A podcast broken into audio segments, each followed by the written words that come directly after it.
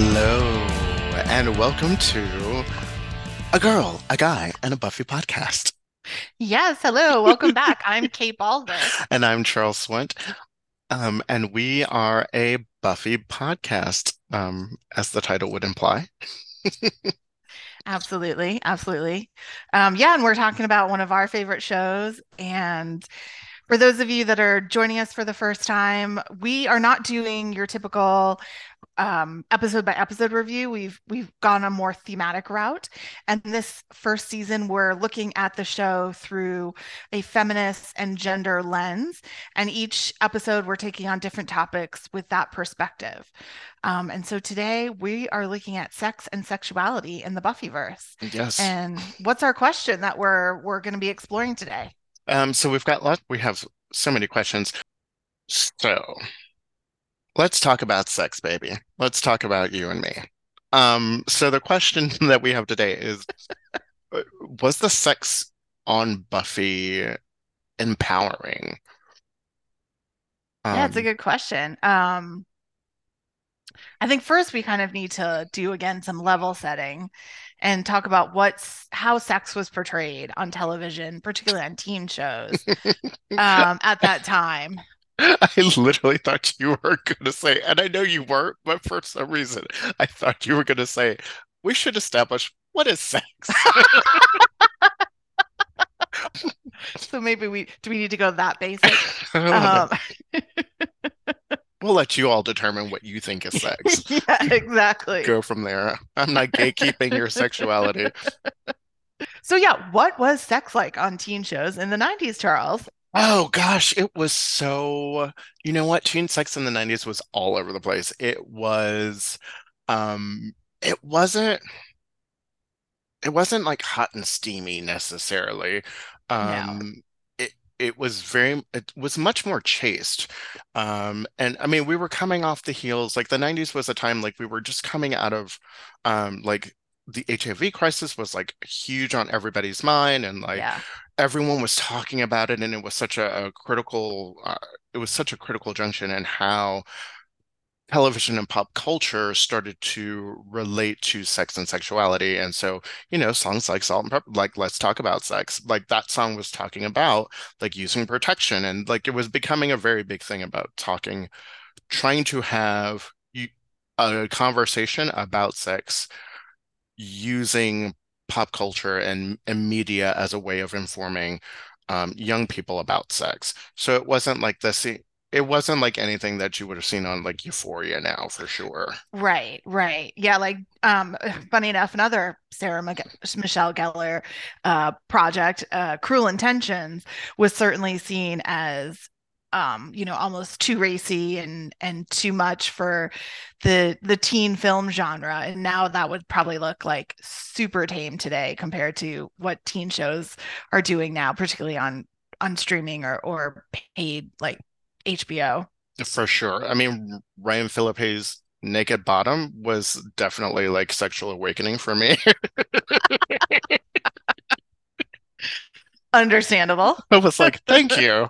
Thank you. I didn't know. And here it is. Thanks, guys. Yeah, I mean, I would say teen sex in the 90s was certainly not very nuanced.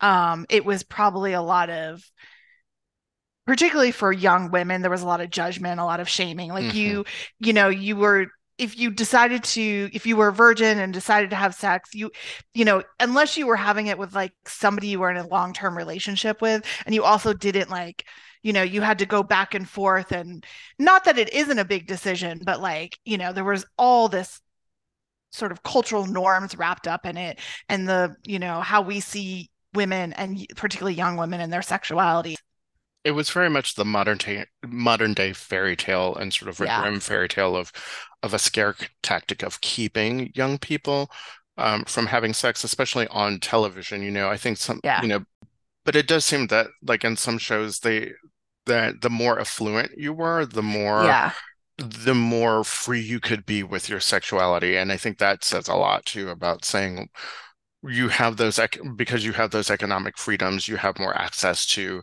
drugs, alcohol, um, and possibly other options you know, Right. when you're talking about that stuff. So I think there's a subtle underlying of, you know, classism and and how we talk about sex and um and our sexual responsibilities based on um on our accessibility of Yeah. things, Yeah, that's a really good point. of point. resources. I think the other part of that too is how it was often portrayed um, between the classes is, you know, more affluent and particularly like incredibly, you know, rich characters. There was a sense of the parents weren't really paying attention.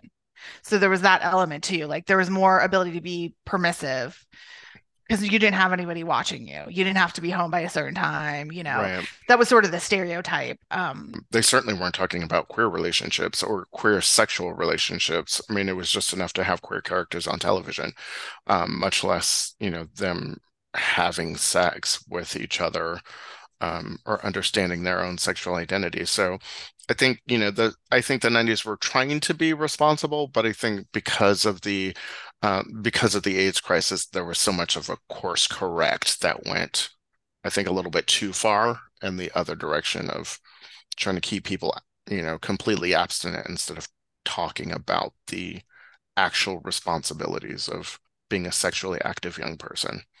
Yeah, I think it was definitely a period of transition because, as we said, um, you know, I think we talked about in our first episode that, you know, focusing on teens and teen culture, particularly in television, was really starting to grow in the 90s and become its own you know phenomenon own focus so i think you were really transitioning during that period between sort of the after school special slash very special episodes that you would have more in the 70s and 80s Mhm. to something that was much more you know that was a bit more nuanced they weren't quite there yet compared to you know what you're seeing nowadays um you know partially because as you said so many groups were left out it tended to be you know obviously very um heteronormative um you know also tended to be focused often on white characters that were middle class or affluent. So there's a lot being a lot of stories being left out that have we've seen more of in the last 20 years. But I definitely think there was developing nuance with shows like My So-Called Life and like you said, Skins from the UK and um, you know, and and Buffy, honestly. One of the things Buffy certainly did was it centered it in the female character um, because she was the lead, and then the other female characters as well. You know, it was her choices, her point of view, um, even though it was, you know, primarily being told, you know, by a male showrunner. I still think you had a lot of there wasn't that sort of we're we're watching from afar, we're watching it through her perspective. Buffy had her own ability to make those choices.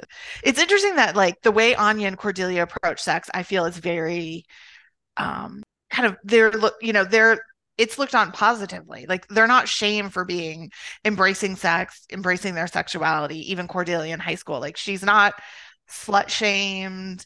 Um, you know, maybe by like a side character, but none of the main characters, and I certainly don't think the show presents her that way at Right. all. Um, so it's interesting that I think that's great. Like there was a lot of, in, along with all the messiness and the complications and a lot of the like maybe unhealthy emotional relationships, for the most part, particularly I think for the female characters, you know, there was a lot of healthy, positive portrayals of sex. I think so. Uh, and I think, you know, I think too, in terms of, you know, even how the show was filmed, and I think we've discussed this before too, how the show was filmed, it didn't over over sexualize the women. That was never, you know, never those slow pans up or never like focused on, you know, on their breast or anything like that. It was never, it was never filmed in like a creepy way or anything like Right. that. Um, and so, and even the sex scenes with with Buffy and Spike, which were, I mean, the those scenes were a little bit, you know, racy for sure. And Especially for that time. Now yeah, tame, but yeah. yes, Um, but you know, Buffy and Spike on the, you know, in the bronze the overlooking their balcony friends, the balcony scene is just Yeah, like and dead things for it's sure. so, oh, it's I, I feel so many things about that. Um, and I don't even know where to start. Yeah, Um, yeah. So yeah, um, there's just a, there's just a lot, but I, uh, so overall, I think it did. You know, it wasn't a show about sex and sexuality, so that was cool. But it was a, so they're not really looking at those things um, necessarily, in, except in terms of you know human development and and how we grow up and uh, those things being parts of our lives. So I think in those ways, yes, it, you know, it was sort of empowering it because it gave us some different ways to look at sex and to look at sexual relationships and to explore what those things like what are good relationships, what are bad relationships. We get the good relationship with, you know, with Oz and Willow surrounded by all of these other like Buffy and Angel and this weird sort of you know creature of the night sort of situation happening and then the shameful relationship with so we do get to compare and see well which one do I actually want? But there could have been more discussions I think between the characters about their relationships and their sexual relationships. Um but also it wasn't a show about sex it was a show about vampires so yeah. Well, it was a, it was a show about, you know, the supernatural imposed on high school and then growing up as a young adult for sure. But I, you know, it's funny that you say that about there could be more done.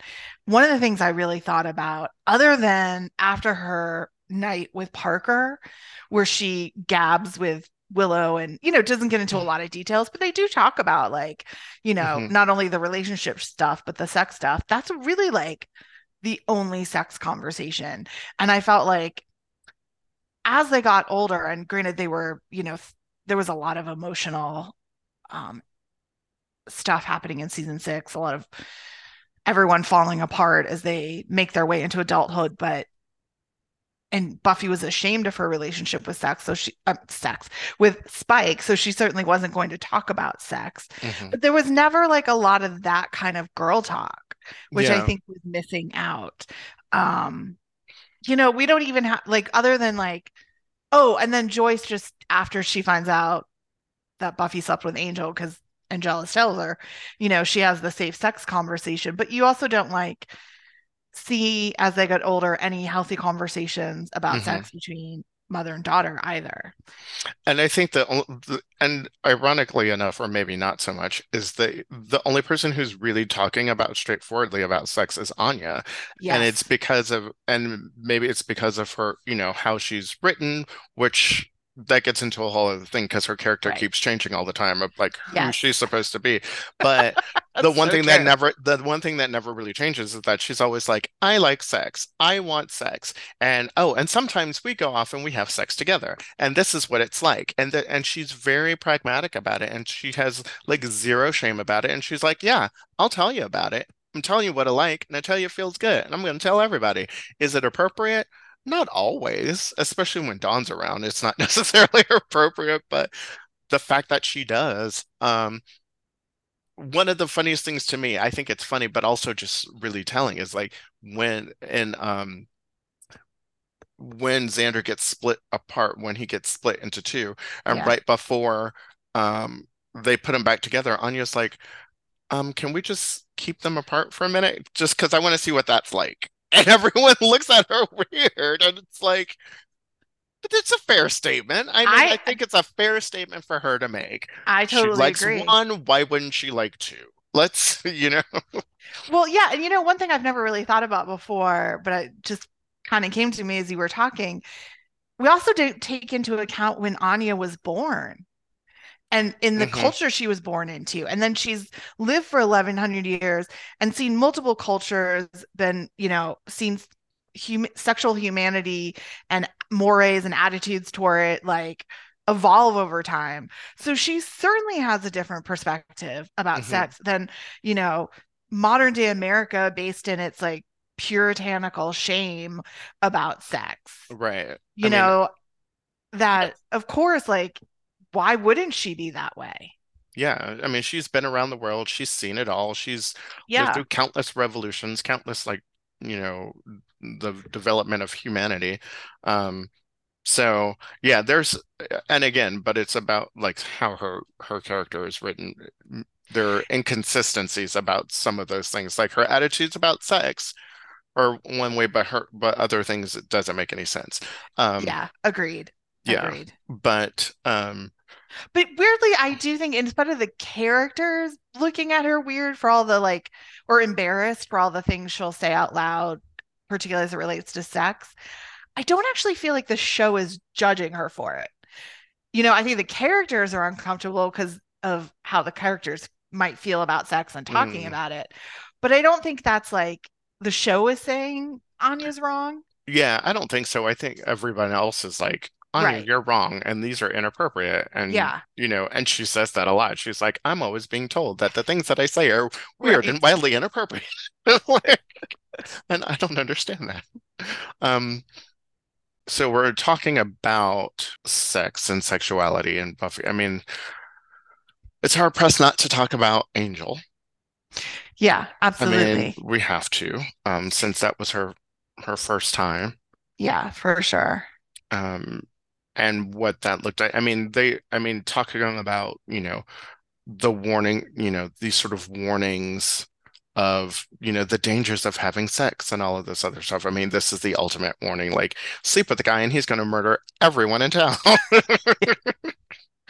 Exactly. I mean, it's bad enough that like there's pressure put on young women about whether or not they do or don't have sex and when and all those kinds of choices. And then you have like this whole other element added on top of it Right. that she didn't even know about, Right. but And like this, she takes on that guilt for. So, yeah. And then, and so what does that say? Like, because just because you sleep with a guy and he becomes a jerk afterwards because he got what he wanted, that's, you know, you don't have to carry that weight on you. That's not your fault. no, it's true. Like take away the supernatural elements. If if somebody uh, sleeps with someone and like you said they get what they want and you know, in this case obviously it's male female relationship, but I think that's true of anything it's not your fault. I mean, if you had, you know, no in, inclination that they they had that or that's what they were trying to do, they just wanted to get you into bed.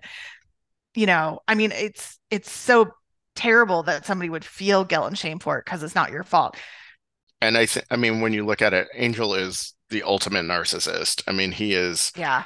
completely, I mean, and even as Angelus, he's kind of, he is a little bit of a narcissist. He's, I mean, he's, you know, he's very broody. He's like, it's about me and it's about, you know, and I think he tries to be sweet and, and he is a nice guy, but I think he sort of, Well, there's definitely a sense of, to me anyway, of stunted growth in Angel.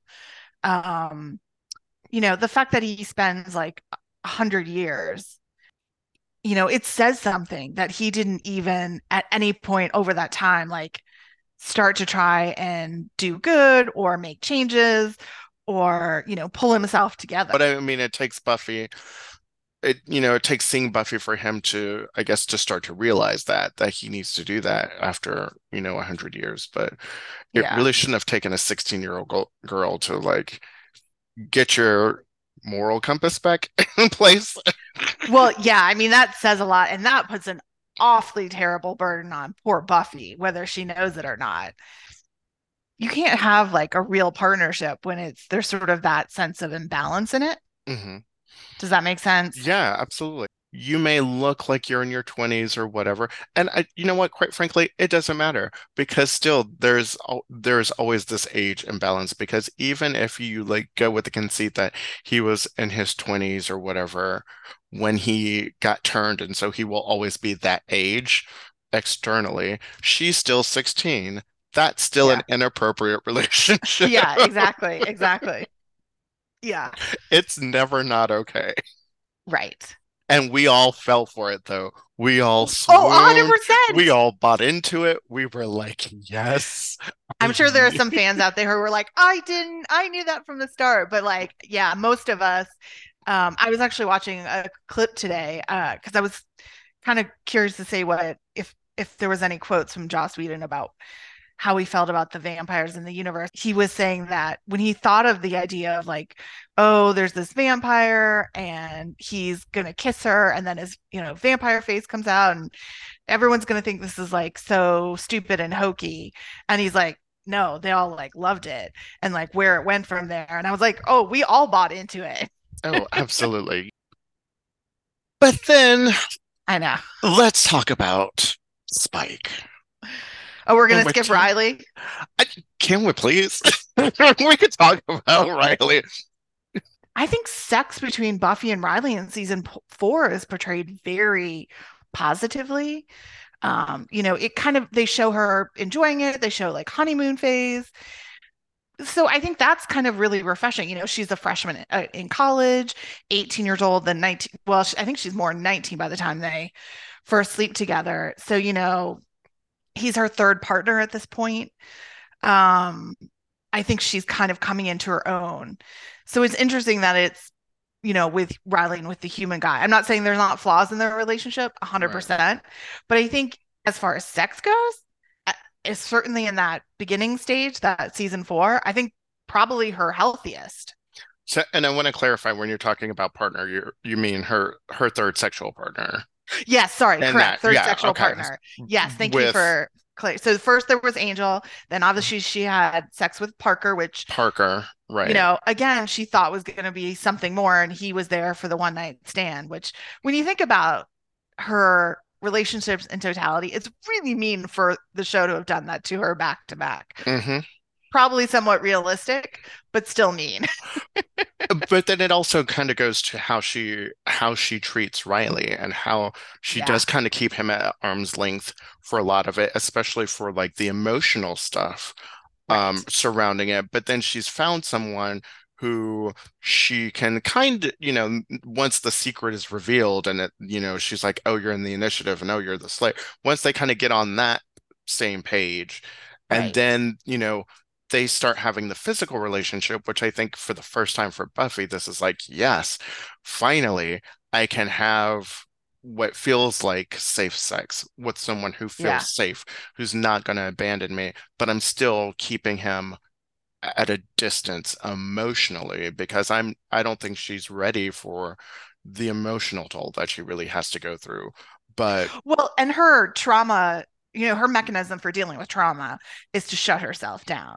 Right. so that's a lot of it because she hasn't dealt with her trauma with her you know mental health with all the things that have happened in her life. Right. Um, you know even not related to the supernatural just going back to her, like her parents divorce mm-hmm. you know she's never dealt with in a, a healthy way through therapy through you know actually talking about it even talking about it just with people in her life. Right. Um, and so yeah that's you have that disconnect where she's sort of having this healthy sexual relationship but another emotionally unhealthy relationship at the same time with the same person. Right. And then that healthy relationship turns into something weird and phantasmagoric and you know then we get where the wild things are you know but you know it's yeah you know it's funny i was thinking about this today as i was like preparing for this conversation and even that is like you know as not great as we both think that episode is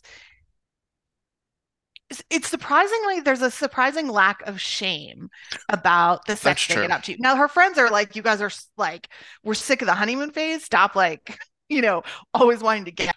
But the initiative does. Those guys rag on him. They ma- they make a lot of statements. They make a lot of sly comments at the side of their mouth once they leave the room about them going off to have sex. And it's like, you know what? That's not your place. The patriarchy uses judgment and shame, particularly towards women and sex, as a way to control. Um, and so that's certainly apropos of what the initiative represents in that season. So messy and complicated, which makes it hard to have, you know, I think feelings about because you have so many different feelings and you're like, oh, should I be feeling this way? Should I not be feeling this way? But I think that's, to me, that's always been the most wonderful part of the show. And that's why I've often liked the later seasons um, more as far as like going back to as great as the high school years were is because life is so gray and messy and complicated that I love that the show always embraced that and sex and sexuality is messy and complicated in so many ways and I certainly think the show never shied away from that fact. It's very messy and complicated, mm-hmm. especially if you're doing it right. Um but Speaking of Buffy and complicated. Uh, so good transition. Moving um, on to Spike and Buffy. Let's get into Spike and Buffy. Um, they certainly got into each other, and I mean that, and like, and I mean that in a very like intimate way. I mean, they were very. Yeah. I mean, there were times like they were into each other. Like yeah. when they were together, like yeah. that. I mean, it was passion. It was fire. It was not healthy it True. was abusive. It was manipulative. It was yeah. opportunistic. It was all like it was all of those things. Yeah. Um, and we're really talking about pre soul spike right now, correct? Yes, pre soul yeah. spike. Because actually, once do they even have they don't have sex no after well he, they, after he gets his soul they don't have they leave sex. it open ended in one of the final episodes. Yeah. After she saw it, she gave the cookie speech to Angel. Right. She comes back to the basement and they go to black. And the whole point was whatever the fan can imagine whatever they want. I choose I choose to think that they did not. That's what I think too. I, which to me is sort of the point of where they get to in their relationship in season 7. Right. That that's the like that that's the healthy part is that Correct. They can lean on each other. Right. Emotionally during these difficult times because they understand each other now. Yeah. Um, and that the sex and the sex is actually the thing that's getting in the way of them having a really good, really good relationship. Yeah. But that's just me. Um, but that at that point in time and and later on it develops again. If you read the comics, right. goes on and there's a whole lot of other stuff that happens in the comics that's like, yeah. um Okay, yeah. Buffy, get it.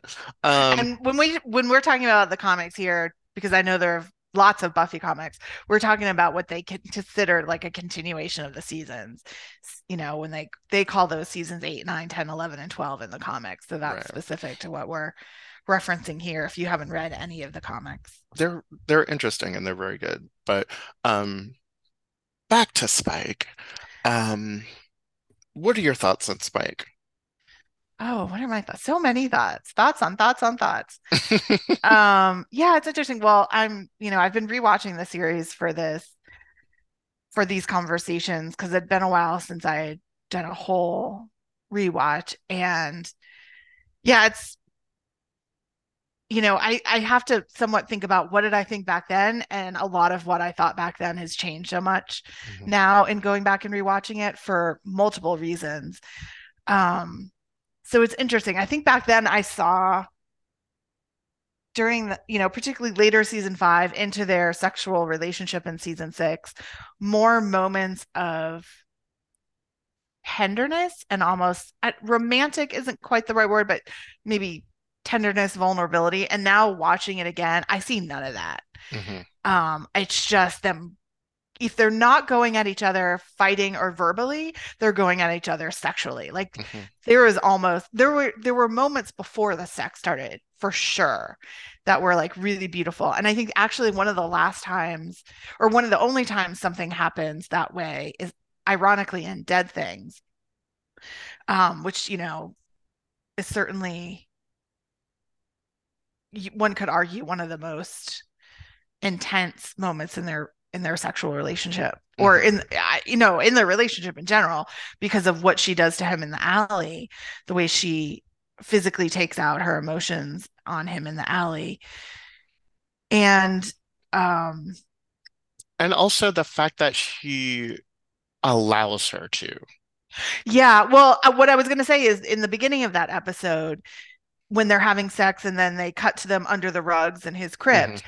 they actually have this like kind of sweet, funny, charming conversation. He jokes about, you know, having eaten a decorator and you know, such. And then all of a sudden he like interrupts it and he's like, What's going on? And I was like, right. Why'd you interrupt it? Right. Like you were like bonding over like in a really actually kind of good way. So, um, you know, but uh, that was sort of the exception to the rule. I had more memory of like more of those moments. And at least going back and rewatching it now, I'm like, I don't see any of that. It was like, it was purely like a destructive physical relationship on all levels. Mhm. Like, like, um, verbally, sexually, and then physically in the sense of like fighting. Yeah, and I think too, also there is, I mean, there is this manipulation and the this sort of mind game um, that that goes along with it. And I think he's, and again, and I think this is because of the lack of the soul situation happened. Yes, he's got a chip, so he can't hurt people.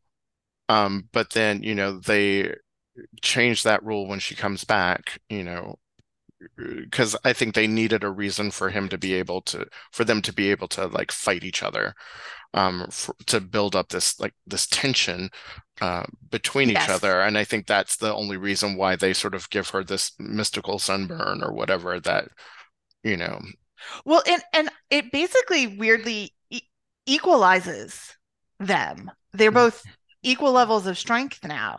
Like she can, he can now go after her as much as she goes after him. right. Like I think it would you it would a hundred percent change the relationship hmm if any of that had happened and he he could not physically harm her. Right.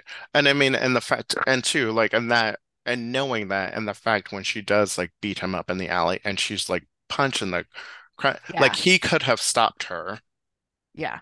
but he chose to just let her keep, you know, Right. To take it.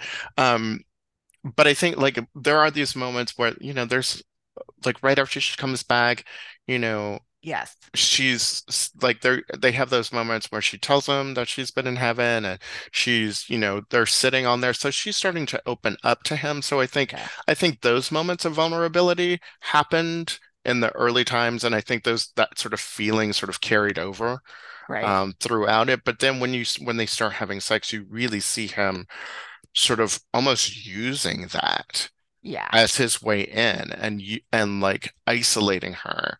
And again, this is what and this is kind of what uh, this is what abusers not kind of what this is what abusers do is that they isolate people from their friends. They take what they know and they sort of keep you in this thing. And so what it is is it does become an abusive relationship. It is sort of a He's there is definitely defi- emotionally ma- but there's her. definitely manipulating. she's yeah. he's manipulating her and he's He's certainly taking advantage of her current mindset. Yes. Um, so whether you want to call that, you know, assault or something like that, I, you know, that's for, I think, a therapist to really sort of to nail out. But I think there, it's Yeah. definitely, um, It's certainly an equally toxic relationship on both sides. right. Yeah. Okay. Um, so anyway, I'm, you know, I think with Spike, because he has so much heart and he was such a good human being, Mhm. as a vampire, if he had had a different group he was with, you know, uh, or a different sire who wasn't about the chaos and so much evilness as Ange- Angelus and Darla are, and then didn't have, you know, the insanity that Drusilla is.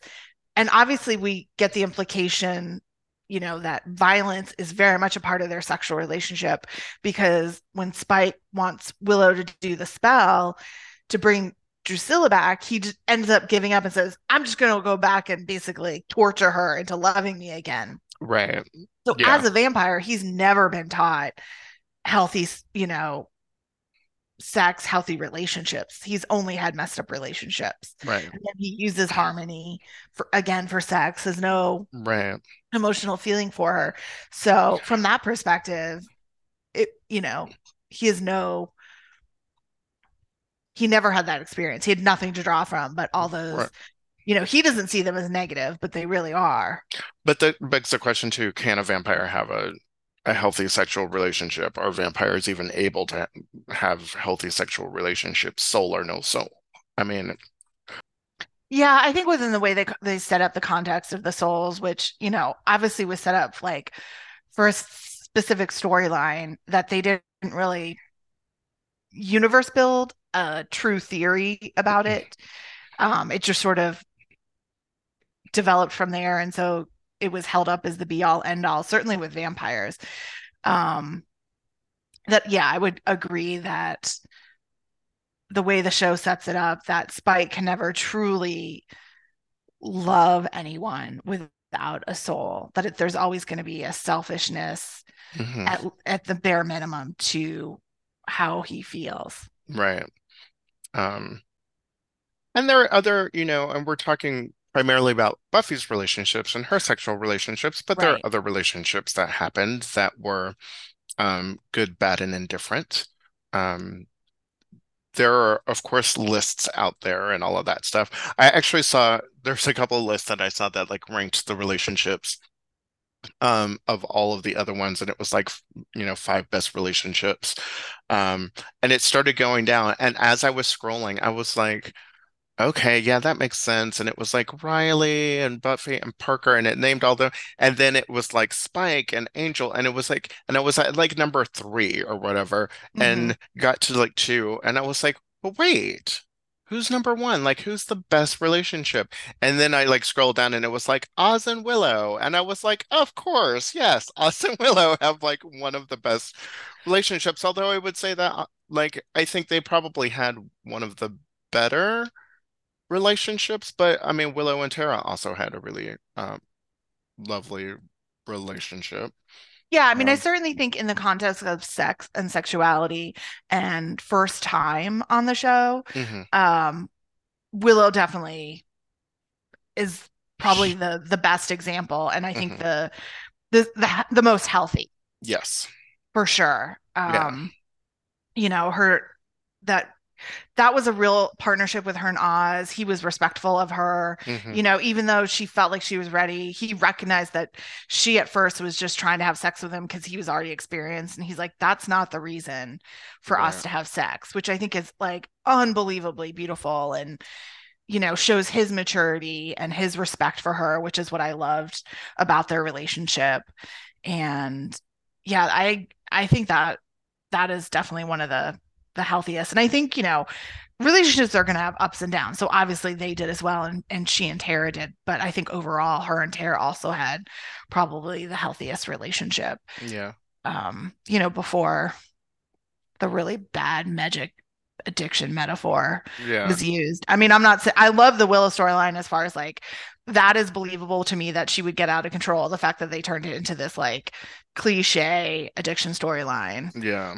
Kind of is, you know, took away from what was developing into like a fascinating character journey for Willow. Right. Sort of undercutting it a little bit. Yeah. And then, you know, and when you look at Xander and his relation, I mean, his relationship with Cordelia was kind of suspect too, because like it started off, you know, hiding in closets and, you know, Yeah. and this very sneaky and shameful, it's a lot of sneaky, shamey sort of making out and sex. And I don't want my friends to know about you and Yeah. you're not, you're not worth me and all that stuff, which I also think is really interesting that that behavior, like that's how he was treated.